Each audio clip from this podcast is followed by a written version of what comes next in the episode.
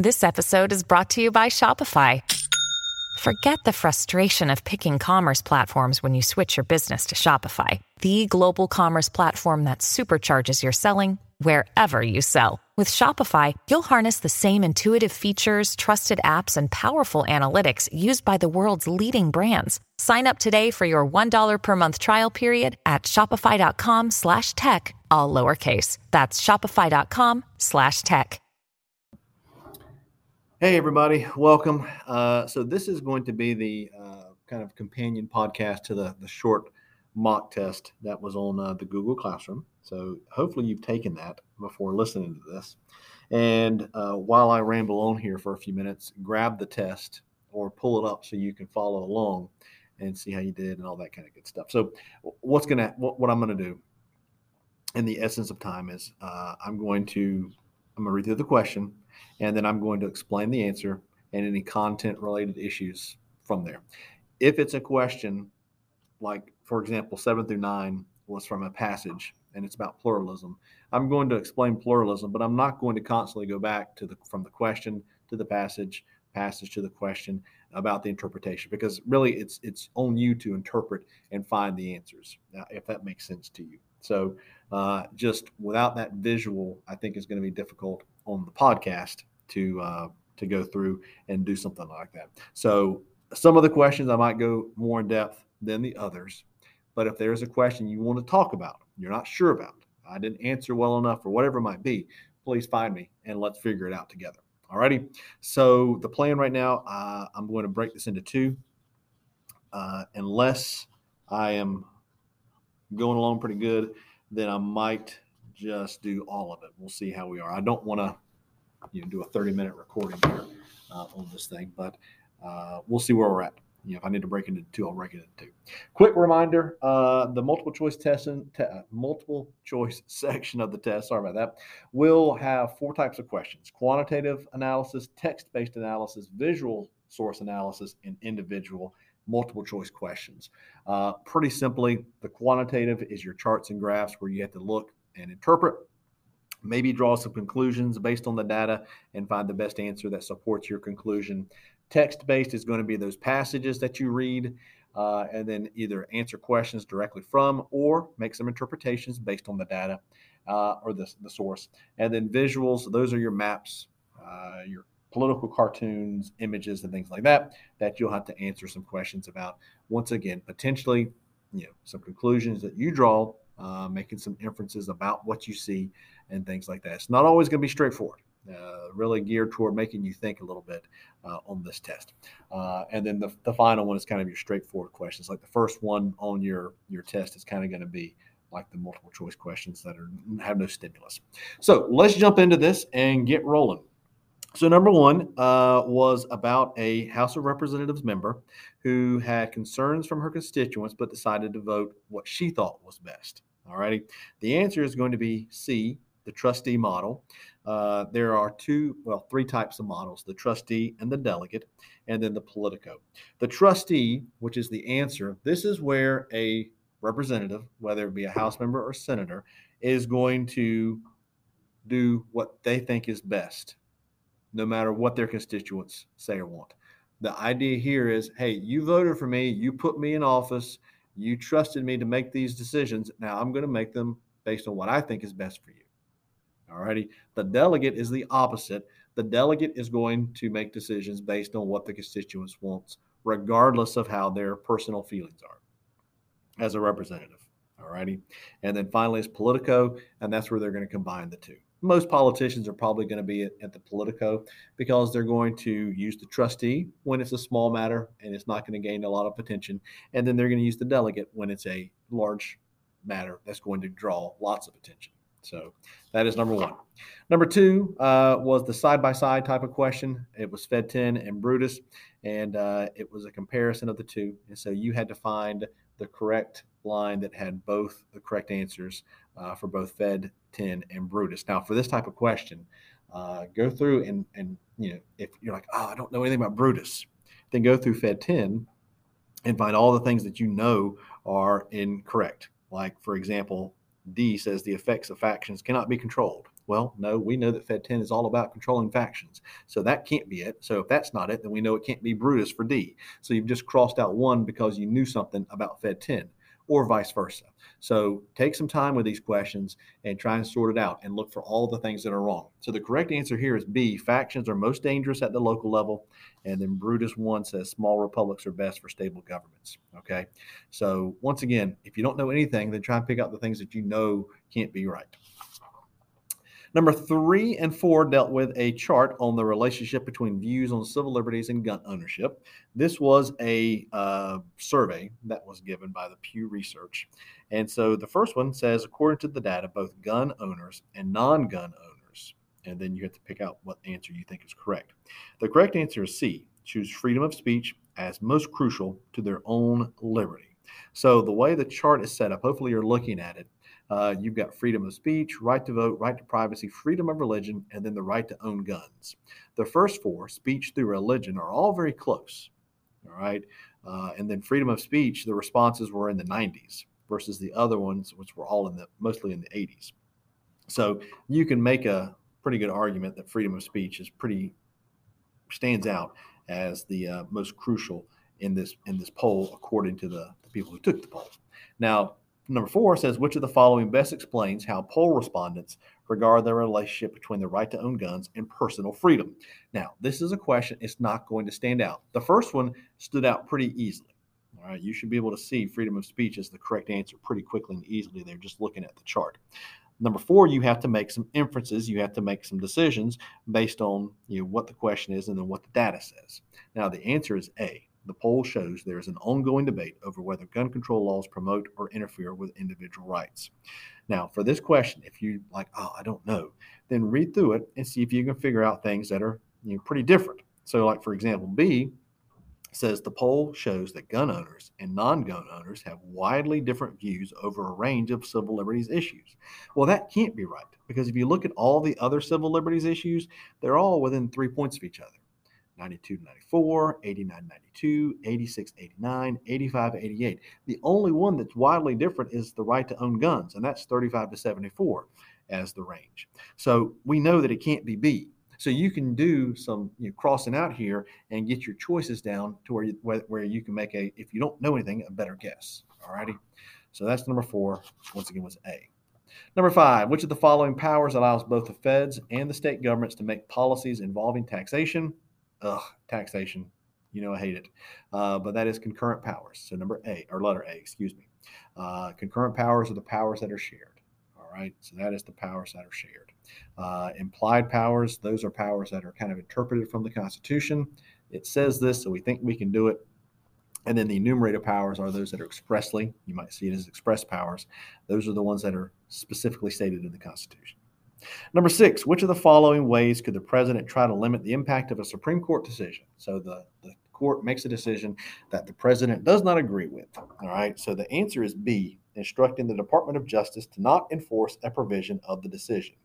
So this is the big thing, uh, and one of the reasons that the Supreme Court and the courts in general are considered the weakest branch, because they have to depend on the other branches to do or to enforce, I guess is a better way to say it, their decisions. Okay, let's break down the other answers though, because they all have some wrong parts to them. First off, excuse me. First off, calling for the removal of the Supreme Court justices okay, the president can publicly say, I don't like this judge. I don't like the decisions they make, but they're not going to be able to, you know, remove the, pres- the, the Supreme Court justice. The, the president has no power, no authority there. Now they could use their bully pulpit and say, man, this this judge is horrible. We need to get him out of there. But it's just one person's opinion it'd have to be Congress that would have to decide, hey, this judge has done something wrong because judges serve lifetime terms as long as they're good behavior. Okay. C says to pass legislation that overrides the court's opinion. Now, this is something that Congress can do. Congress can pass legislation that overrides the court's opinion. However, the president cannot, and the question is very specific about it being the president limiting the impact of a Supreme Court decision. So the president cannot pass legislation that overrides that opinion. And then D, changing the jurisdiction of the court. Once again, this is wrong because the court, uh, the jurisdiction of the court can only be changed by Congress. The president cannot do that. Now, can the president ask Congress to do some of these things? Sure, but they can't do it on their own. It's up to Congress to do, and it's not going to happen very often. Okay. All right. Questions seven through nine comes from the excerpt. I, I talked about this one at the beginning. I'm, I'm not going to constantly go back and forth. I'm going to talk about pluralism, but I'm not going to go back and forth to this long passage. It's two paragraphs uh, and with three questions. So I'm going to give you the answers, and some of these are your interpretation. So just keep that in mind. Be sure you take a look at the, the passage and try and figure out if you can find where the answer came from and all that kind of stuff. So, number seven, which of the following best captures the author's argument regarding the forms of democracy? And C is pluralist democracy. Uh, though it involves groups at different stages of the process of developing policy, excludes a significant portion of the population. So remember, pluralism is all about the groups and all those groups trying to find a uh, foothold with the government. Number eight, which of the following statements about interest groups would the author most likely agree with? Now, for this one, once again, you're going to have to make some inferences here. The answer is C. Interest groups tend to overrepresent elite interests. Now, you should be able to find that somewhere in the passage um, based on some of the stuff that's that's written from this passage. Uh, but once again, you have to interpret uh, what is written uh, to make that answer work. Okay. And then finally, which of the following activities would the author most likely be concerned about interest groups engaging in? And the answer is D, forming iron triangles with bureaucratic agencies and congressional committees. Now, for this one, once again, you got to make some inferences. It doesn't say, if I remember correctly, and like I said, I'm not going back and forth, um, but I don't think it says anything about iron triangles in there. So that, but that's a concern uh, for people with interest groups because they do, and this is something that happens is they make these uh, agreements. They actually not agreements. They make these relationships happen with the bureaucratic agencies and the congressional committees. If you don't remember iron triangles, uh, it is just the relationship between congressional committees, bureaucratic agencies, and interest groups, and it's a, it's a working relationship. And usually there's some give and take, and there's a lot of good that comes from it because they do work together you know, because typically you're not going to have a, a, good working relationship with with groups that you don't get along with. So if it's an interest group that's kind of um, looking to, to to to cause problems and things like that, they're probably not going to have a good relationship with the bureaucratic agency, and the congressional committee members probably aren't going to work with them uh, if they have that kind of relationship. All right, number ten. According to the U.S. Constitution, all revenues all revenue bills have to, and the answer is B, originate in the House of Representatives. So remember this the House is supposed to be closer to us, the people, constituents, the citizenry, alrighty, because they represent less people than the Senate. The Senate, remember, is going to represent a whole state. So they, and when I say they, the founding fathers decided we need to get uh, all revenue stuff to start on the House because they they should have a better idea, a better understanding of what the people need and want. Number 11, which of the following illustrates an economic policy most likely supported by an ideologically liberal individual? Now, the answer is B, Congress increasing the minimum wage. And I think that pretty much stands out because a liberal individual is probably going to be pro worker, okay? And increasing the minimum wage is going to help the worker. Now, the other ones, Federal Reserve increasing state uh, interest rates, that's going to hurt individuals because that's going to make it more expensive to buy a car, to buy a house, and, and whatever it might be. Uh, C, a bill that would decrease funding for the food stamp program. Well, that's not something that a, a liberal individual would want to do. They'd want to increase funding versus decrease it. And then uh, a state lowering income taxes to attract businesses. Uh, typically, uh, you know, and just overall, liberal is going to not want to lower taxes on businesses. They would prefer not to, to raise them. All right, 12 and 13 refer to a political cartoon, and the political cartoon, hopefully you're looking at it, but it has some uh, Congress people, some senators to be exact, uh, in some jumpsuits with brand names all over them. Okay, and it's it's sort of like a NASCAR where they have all the the all the sponsors on their their jumpsuits. And question 12 says, which of the following is the best interpretation of the political cartoon? And the answer is C members of Congress receive political contributions from many special interest groups. So hopefully you'll be able to figure this out by looking at the cartoon, or hopefully you did figure it out. Uh, why is the other one's wrong? Well, A says members of Congress are richer than the people they represent. That may be true, and I know they're richer than me, but uh, for the cartoon, that's not what this is getting at. Okay, these campaign, these uh, not campaign, excuse me, the the contributions do not go into their pocket. Hopefully they don't. They go into their campaigns, and so uh, it's not going to really contribute that way. All righty. Uh, B says members of Congress represent a wide diversity of political and economic interests. That's very true, but it has nothing to do with them taking money from sponsors. And then finally, D, members of Congress are specialists in economic policy issues. And that's just a flat out nope, okay? Because, uh, well, they're just not always the specialists we would like for them to be. And really, the cartoon has nothing to do with economic policy issues. Number 13 says, which of the following Supreme Court cases is most related to the topic in the cartoon? Now, this is going to have to be some of that required court case knowledge. And the answer is going to be D, Citizens United versus FEC. Remember, this is the one that tied campaign contributions to free speech. All right. And so this cartoon, if you're looking at it, would show hey, these people can take money from these groups and it be counted as free speech. Number 14. Which of the following arguments best supports a claim that the Electoral College violates democratic principles? So the answer is C. Smaller states are disproportionately advantaged by the two additional electoral votes guaranteed or granted, excuse me, granted to each state for its senators. What does that mean? Well, um, small states, there's the argument that small states um, have an advantage here because of the whole and it's not because they have so many votes but what we're talking about here sort of like goes with the, the representation stuff that we talked about uh, with baker versus carr. Remember you don't want to have under representation or over representation you want to keep everything as equal as possible.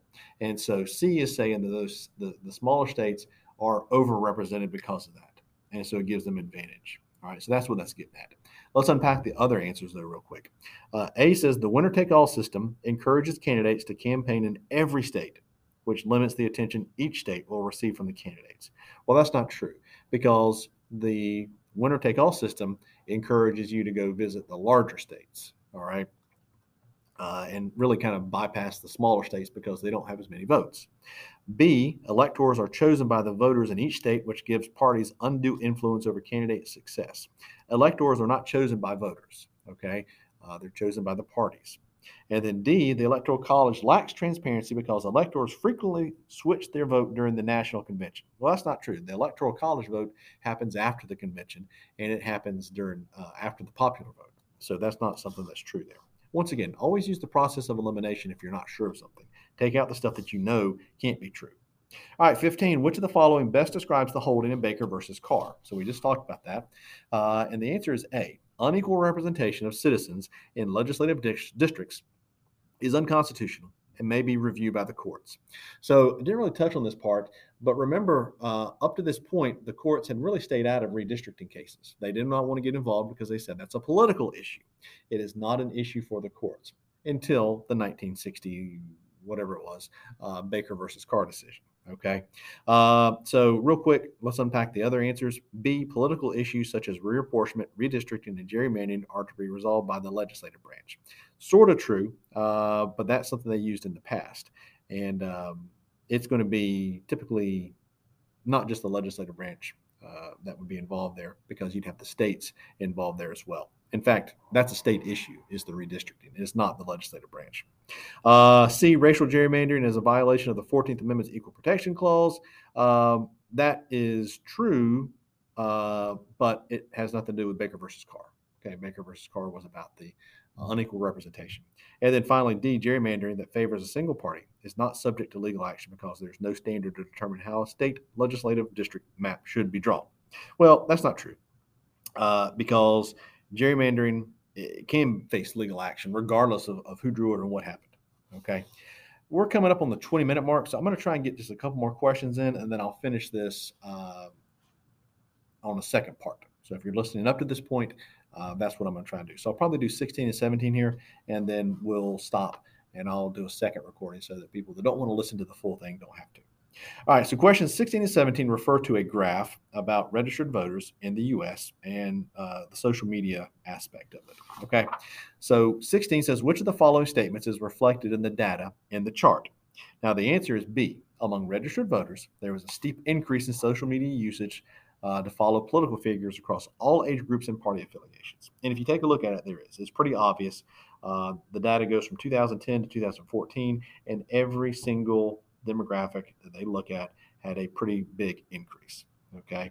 Um, so 16, I think, kind of stands out for the correct answer. 17,